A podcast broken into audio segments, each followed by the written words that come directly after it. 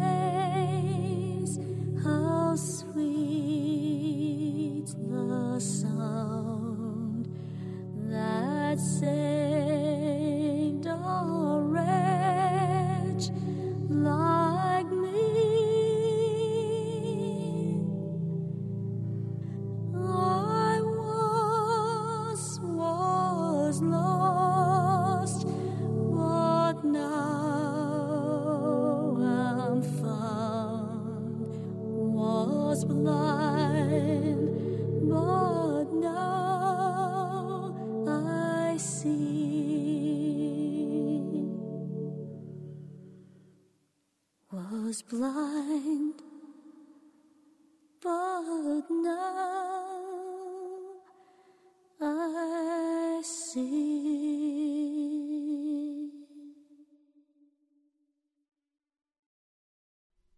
Welcome to Pilgrim's Progress. I rejoice today in the joy of my salvation, the hope that is before me. And I'm eager for you to join me today in just praising God and rejoicing in Him. His kindness and His mercy is without end. His love and His kindness have been poured out for us and is still being poured out for us. I want to walk with you today through some deep water, but I think if you'll stay with me and you'll understand this fifth chapter of the book of Romans, it will change your day.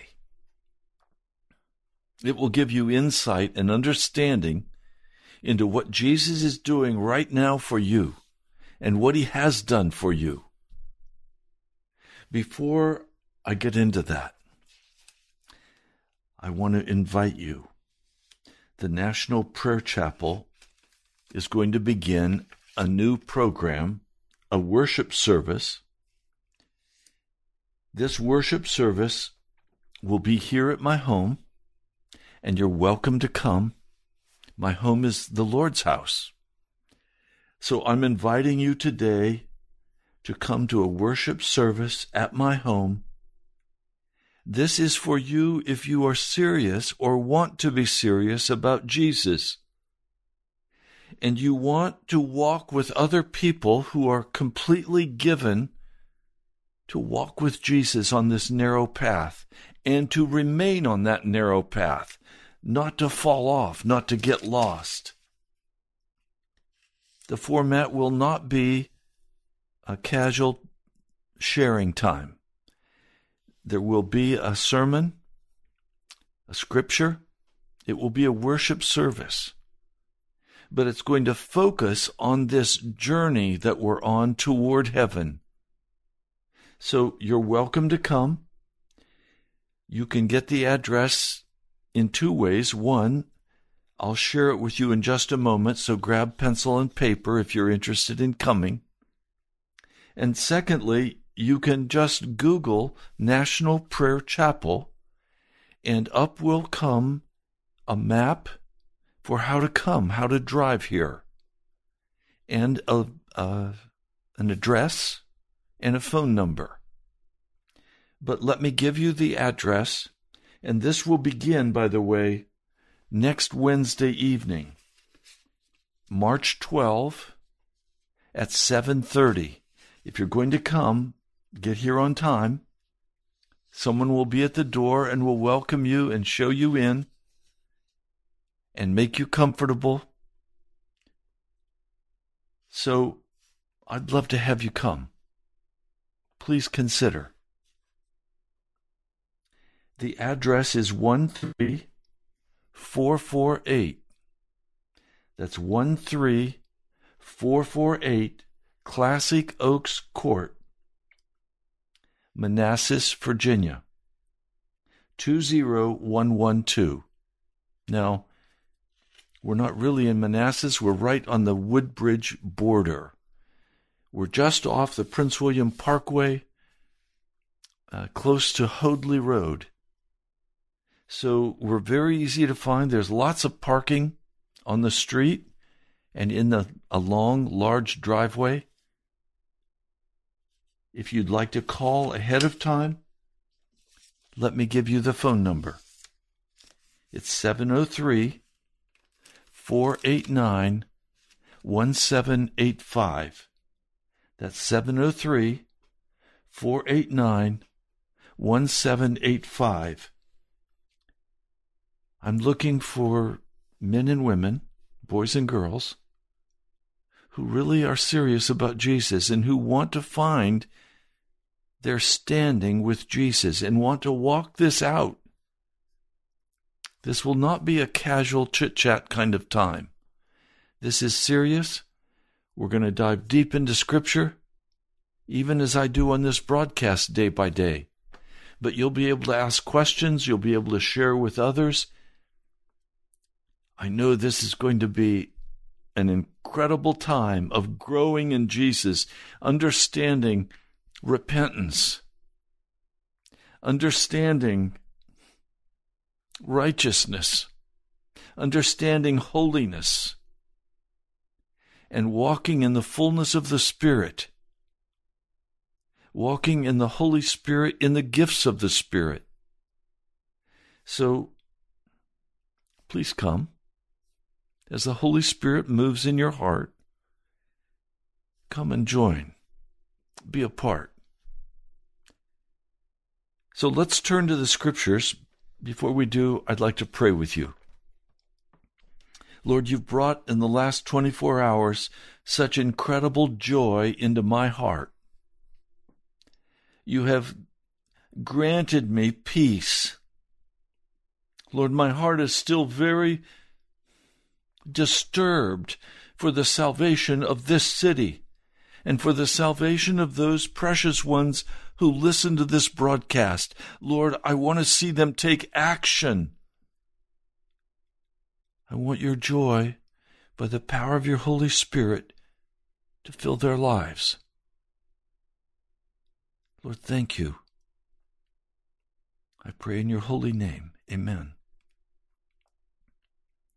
Now, the fifth chapter of Romans is the chapter that has been difficult for me. It's difficult because there is no punctuation in the Greek, and the sentences are very long. And in the fifth chapter, if you go by how they have divided the sentences to try to make them shorter, it gets confusing. So you really have to pay attention to the context if you're going to understand the fifth chapter of the book of Romans. Context is everything. You can take a passage out of context and make it say just about anything you want it to say. And this fifth chapter has been severely abused by the sinning Christian crowd, by the grace people, the cheap grace people. So we're going to walk through in context the fifth chapter. I don't know that we'll get through it all today. We may have to come back next week and do it again. I'll begin reading Romans, the fifth chapter, verse 1. Therefore, what is the therefore referring to? Verse 25 of chapter 4. Remember, there are no chapter divisions and no verse uh, divisions in the Greek.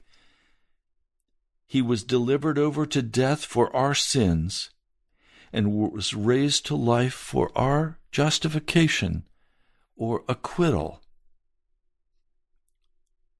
Therefore, this is chapter 5, verse 1. Therefore, since we have been justified through faith. Now, this word justified, all through this fifth chapter, is basically the same word. And it's translated justified, or if you look over here at verse 19, it's translated made righteous. Well, I'd like to be consistent with this word, and made righteous is the correct translation. Remember, the word justified simply means made righteous. That's the Old English meaning. Or dikaiosune in the Greek, in the Old Covenant was declared righteous, but in the New Covenant it is made righteous. So, therefore, since we have been made righteous through faith, so the righteousness that we have is real. And it comes to us as we believe and place our trust and our confidence in the words of Jesus and in the person of Jesus. This is by faith. We have peace with God through our Lord Jesus Christ, through whom we have gained access by faith into this grace in which we now stand. Well, the word grace, charis, simply means kindness, love, mercy. So, through the kindness of God, we have gained access through the, the kindness, not anything we've done. We've not earned his kindness. It's a free gift. Some have said it's unmerited favor. Yes, it means we didn't deserve it, but he gave it to us out of his love. And so the next sentence is connected, but it says, and we rejoice in the hope of the glory of God. So today I come rejoicing in my spirit. I come rejoicing because I have been granted the peace of God that rules in my heart. Another way to say that, I rejoice because I've been given a pure heart before God, a pure mind, a clean mind. There's not anything standing between me and Jesus. We're together in this. I've been washed in the blood. That's where it flows from. when I have confidence that I've been washed in the blood of Jesus, and I I now am filled with joy. We rejoice in the hope of the glory of God. Not only so, we also rejoice in our sufferings. So, the kind of joy I'm speaking about is not transient. It's not based on circumstances. It's based on a deep inner knowing that I have literally been made righteous. It's not based on fiction. The power of God has come into my life and transformed me into a new person, a new creature in Christ Jesus. 2 Corinthians 6th and 7th chapters. Because we know that suffering produces perseverance, perseverance, character, and character, hope. Hope is not what carries us through the suffering. It is the glory of God that carries us through. It's the confidence we have that He will do what He has said He would do, that He has saved us out of our sin, out of our wretchedness. Now, continue reading. And hope does not disappoint us because God has poured out His love into our hearts by the Holy Spirit, whom He has given us. So our hearts become filled with love and joy and peace and righteousness. God has made us into new creatures. It's not the same old. It's not a life of struggle. It's not a life of constant sinning and repenting and struggling and sinning and repenting. That's the old flesh trying to get dressed up.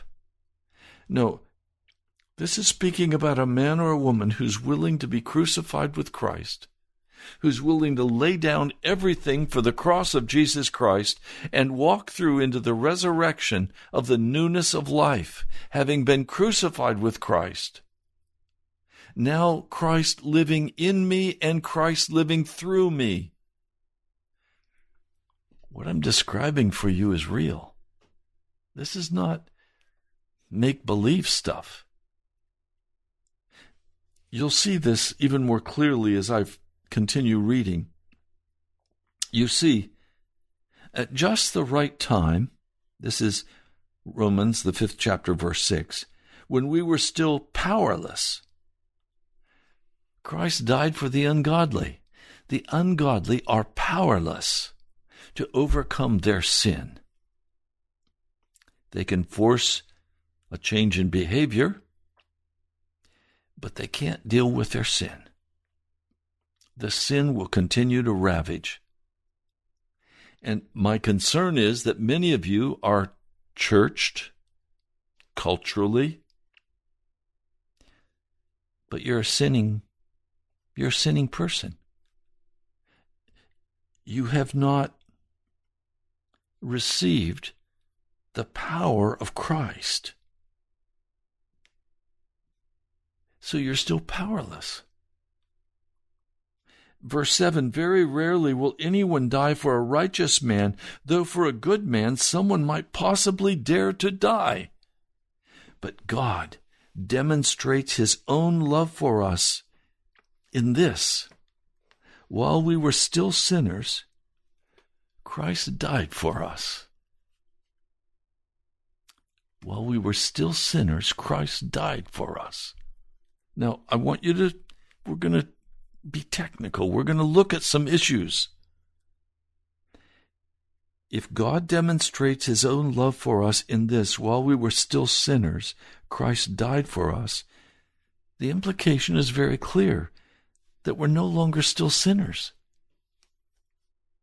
It's while we were still sinners that Christ died for us, but He didn't leave us in that place. Listen, since we have now been justified by His blood, Remember the word justified? Literally, that should be translated since we have now been made righteous by his blood. See, the blood of Jesus cleanses us from all sin. It removes the sin. Our sins are forgiven. Aphiemi, literally meaning to be removed. Our sins are removed from us. That's the glorious gospel of Jesus Christ. It is no gospel if while I was yet a sinner, Christ died for me, and I'm still a sinner. Well, what changed? Nothing changed. It's going to require a whole new way of thinking for you to get this. You can't walk in the lust of the flesh, in the pride of life. You can't walk in the world and eat all of the filth of the world and not be a sinner. That's what sinners do. And it's required then that when Christ died for us while we were still sinners, he had to come by his blood and not declare us righteous. That's old covenant. He had to come and literally make us righteous. Change us, transform us, make us into new creatures, break every bondage, break every addiction. He had to set us free. Now, some of you, you're not set free yet. You're still in bondage. And the joy of the Lord doesn't fill your heart. Oh, you can go to praise and worship and you can work up some joy. I'm not talking about that. I'm talking about a deep inner knowing that I am right with God, that He loves me, that I love Him. I woke up this morning early, about little after four. And the first thought that raced through my mind I have another day with Jesus. It is so exciting to follow Jesus and watch what he does outside of me. I am addicted to watching Jesus move outside of me. He's moved in me. He's transformed me. He's made me into a new creature. And now I'm watching what he's doing in the church. I'm watching what he's doing in your life. That's why I'm always so eager to hear from you. I want to know what's Jesus doing in you. It's exciting to, to live with Jesus, to walk with Jesus, to be filled with His Spirit. It's freedom. It's faith. It's confidence. It's knowing where I stand. Now, you're going to see this much more plainly before we're through. Verse 9 Since we have now been made righteous by His blood, how much more shall we be saved from God's wrath through him? For if we were God's enemies, for if when we were God's enemies, we were reconciled to him through the death of his Son, how much more, having been reconciled, shall we be saved through his life? He doesn't come and leave us like we were. He comes and transforms and changes and renews and rebuilds what was torn up, what was ugly, what was given to filth and darkness. He removes that from us. He makes us into new creatures. So that when we awaken in the morning, we say, Wow, it's exciting to serve Jesus. I love Jesus. The Holy Spirit is there. He's in me. He's with me. He's speaking to me. He's giving me promises. I've had some wonderful promises made to me this week about what he's going to do. And last night we had a, a meeting among the elders. And that's when we made the final decision. We're going to go on Thursday evening and we're going to ask Jesus to bring those people who want to join with us and be serious about following Jesus, being filled with righteousness and holiness. Some of you are still walking in your sin and you need someone to pray over you. You need to have someone lay hands on you and pray for the coming of the Holy Spirit in your life. Well, we're going to be serious with Jesus. We're not going to play a game. It's not entertainment. We're serious. If your heart today is filled with hurt, if it's filled with anger, bitterness, unforgiveness, you need to come. If you've been failing in your walk with Jesus and you don't know where to turn, you need to come on a Thursday night or Wednesday night, rather.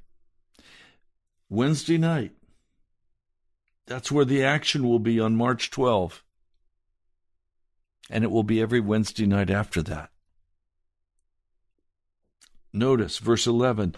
Not only is this so, but we also rejoice in God through our Lord Jesus Christ, through whom we have now received reconciliation. The word reconciliation is an accounting term. If you do the work you need to do, you reconcile your bank account. What does it mean to reconcile your bank account? Well, it means to go through all of the numbers, all the checks, all the credit card, everything you have on your bank, and see if you agree with the bank's balance. Sometimes it's your mistake, usually it's your mistake or mine. Sometimes it's the bank's mistake. So, reconciliation is the process we go through to make sure we both agree on what our balance is. So if you're reconciled with God, you're coming into a place where you agree with God about His statement about your life. And He agrees with you about your statement concerning your life. You are in agreement.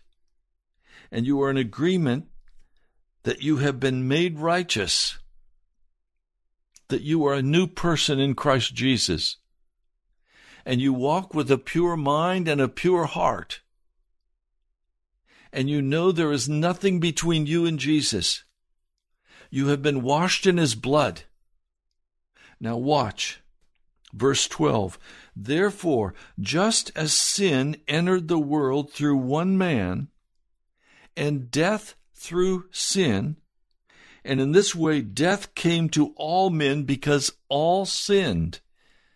I'm not going to die if I were if I were not in Jesus, I would not die for Adam's sin. I would die for my sin.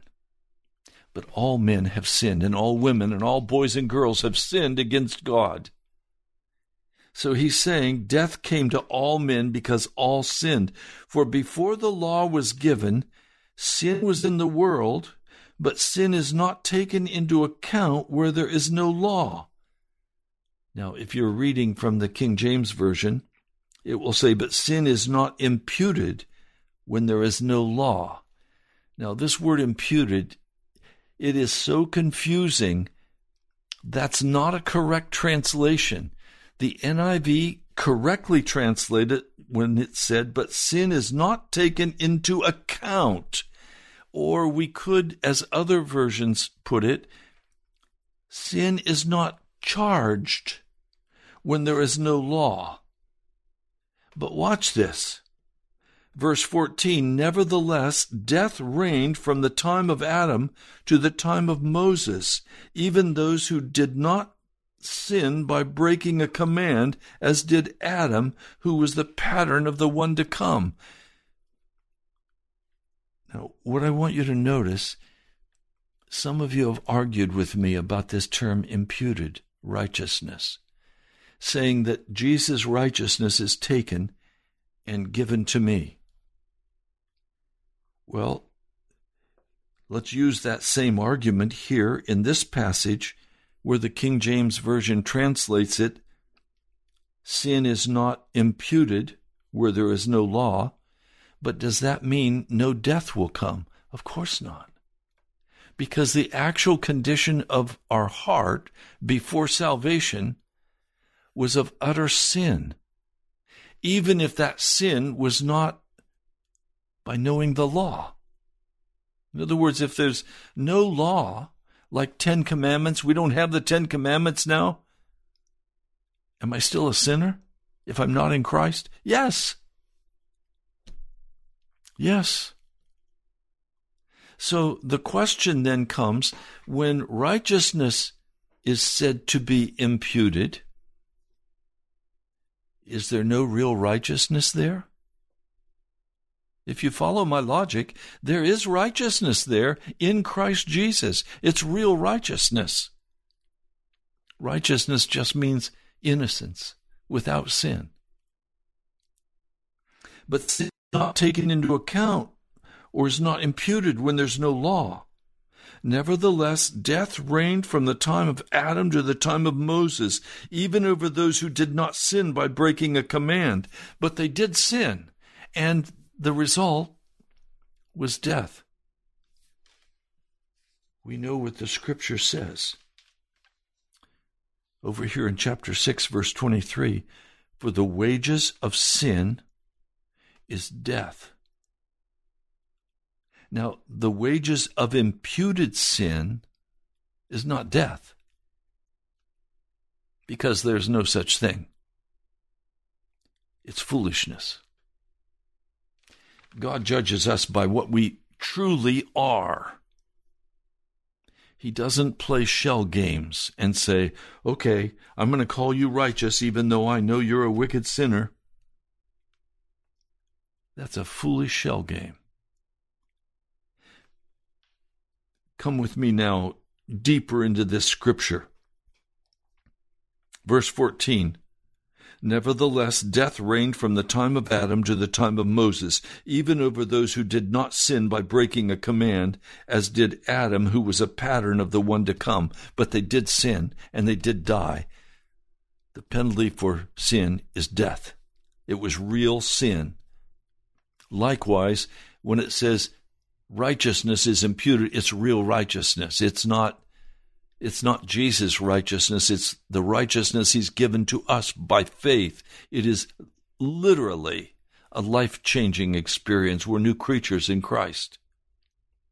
Now, let's go to 15, and this is where it gets interesting. But the gift is not like the trespass. For if the many died by the trespass of the one man, or by the sin of the one man, how much more did God's grace and the gift that came by the grace of the one man, Jesus Christ, overflow to the many? He's literally saying, Look, one man died, many died by the sin of the one man. Adam's sin resulted in all of us sinning, and death came.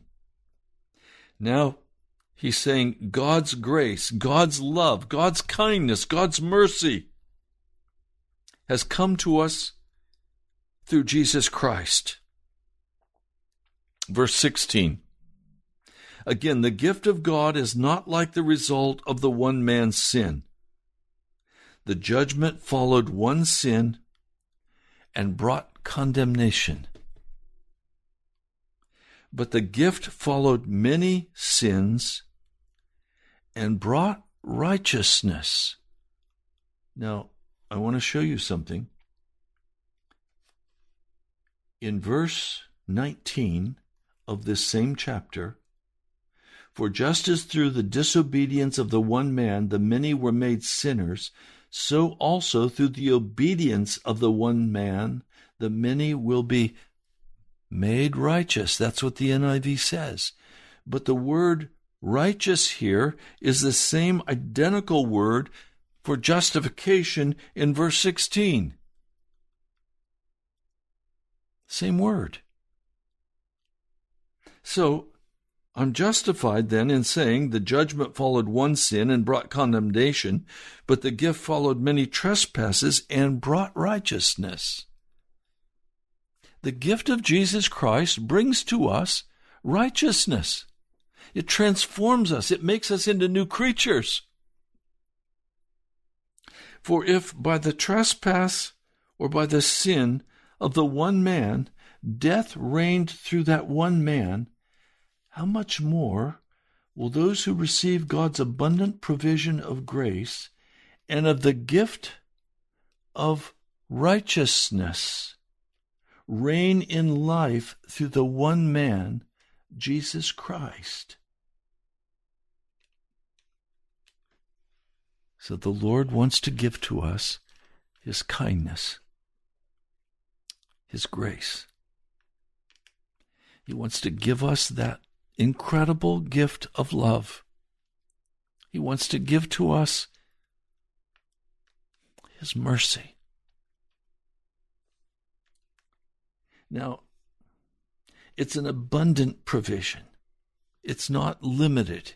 It's an abundant provision of love and grace. And He wants to give to us the gift of righteousness in life through this one man, Jesus Christ. So let's get the big picture. Adam sinned, and with Adam's sin, the whole human race has fallen, and Satan ruled over the whole earth. He brought forth every vile and wicked thing. He brought every kind of sexual uncleanness, every kind of murder and mayhem. He brought every of darkness into the world. And now we have Jesus coming into the world, this, this Son of the living God, the one of a kind. This Jesus comes into the world and as he comes into the world, he brings to us in the kindness of God. He, he brings to us the gift of being made righteous. So that we no longer walk in the degradation. We no longer walk in the sin. We no longer walk in the bitterness and the anger and the hostility. We no longer walk in the selfishness. We no longer walk in the crudeness. We walk instead in the glorious presence of our Lord Jesus.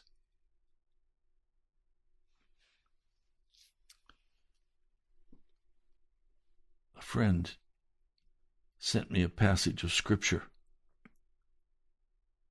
Romans 10, verses 3 and 6 for they being ignorant of God's righteousness, and going about to establish their own righteousness, have not submitted themselves unto the righteousness of God.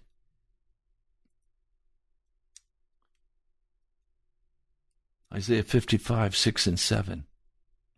Seek the Lord while he may be found. Call upon him while he is near. Let the wicked forsake his way, and the unrighteous man his thoughts, and let him return unto the Lord, and he will have mercy upon him, and to our God he will abundantly pardon. How did you catch?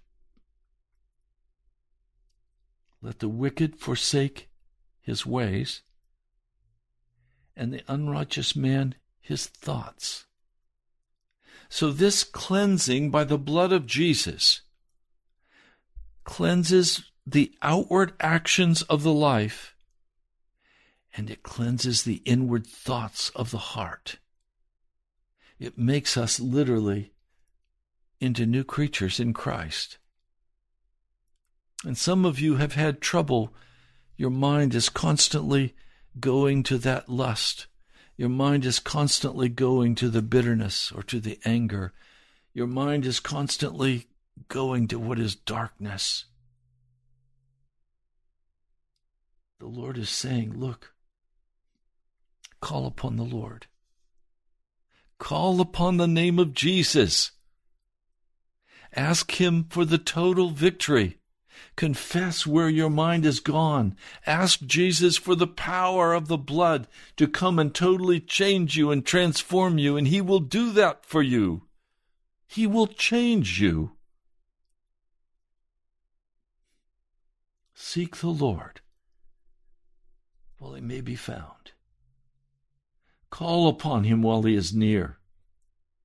Let the wicked forsake his way and the unrighteous man his thoughts, and let him return unto the Lord. And he will have mercy upon him, and to our God, for he will abundantly pardon. Literally, he will not count your past against you. He will forgive you.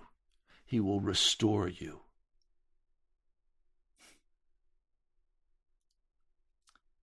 Philippians 3 9 and 10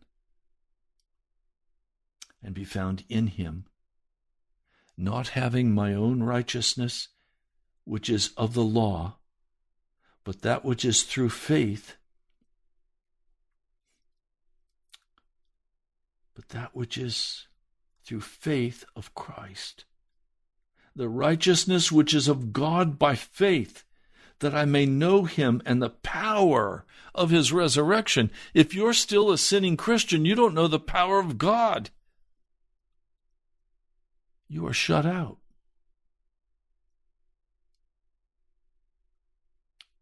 Romans 3:21 The righteousness of God which is by faith of Jesus being justified freely by his righteousness.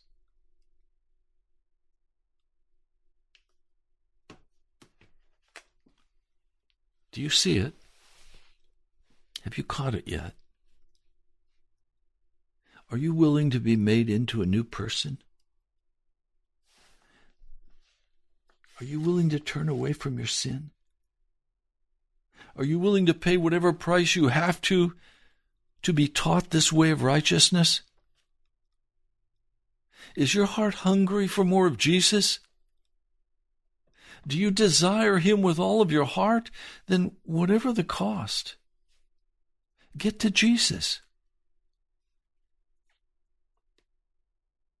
Consequently, this is verse 18, Romans 5:18, just as the result of one sin was condemnation for all men, so also the result of one act of righteousness, that is Jesus dying on the cross, was justification that brings life for all men. Acquittal, made righteous. For just as through the disobedience of the one man the many were made sinners, so also through the obedience of the one man many will be made righteous. The law was added so that the sins might increase. In other words, so that we would see the reality of our condition. So that just as sin reigned in death, so also grace might reign through righteousness to bring eternal life through Jesus Christ our Lord. If you are not made righteous, you are not saved. You are not on the road to heaven. You cannot continue walking in sin and expect the joy of your salvation to flood your heart and draw you into the very presence of Jesus. What shall we say then? Shall we go on sinning so that grace may increase? It's superabounding grace to us, kindness, love.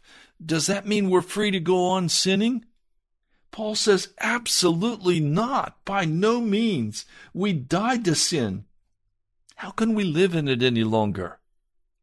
And the answer is obvious. We can't go on living in our sin any longer. I'm concerned about many of you today. I've been praying for you. I've been crying out to God for you. You've said, I want to be a Christian. I want to be a Christ follower. Where did Jesus go? He went to Golgotha. He went to crucifixion.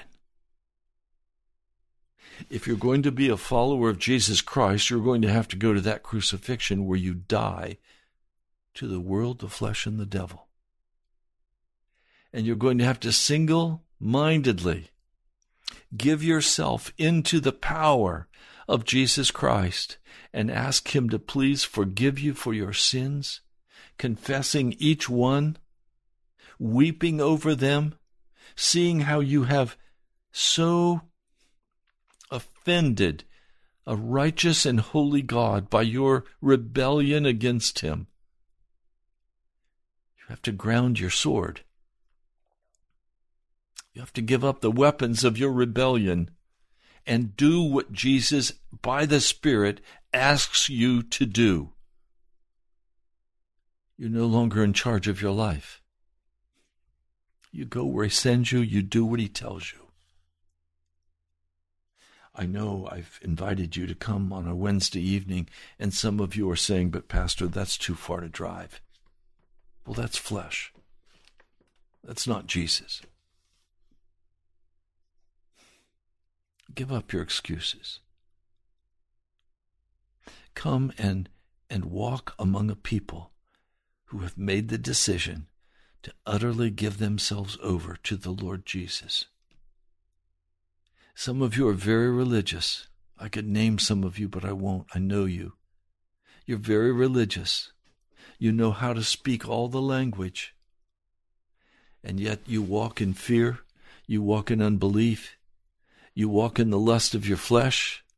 You know you're a sinner. You're not clean before God. As I said to one person, you know all about Christianity. When are you going to come to Jesus and be transformed and washed?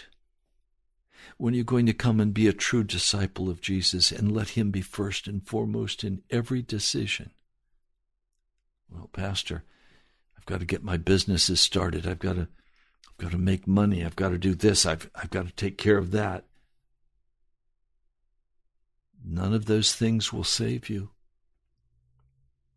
None of those things will bring you into a relationship with Jesus where the joy of the Lord is your salvation. I rejoice today in the joy of the Lord because I know my heart is clean before God. I know I've repented of every area of sin in my heart. Does that mean I'm never going to sin again? No, I wish it did.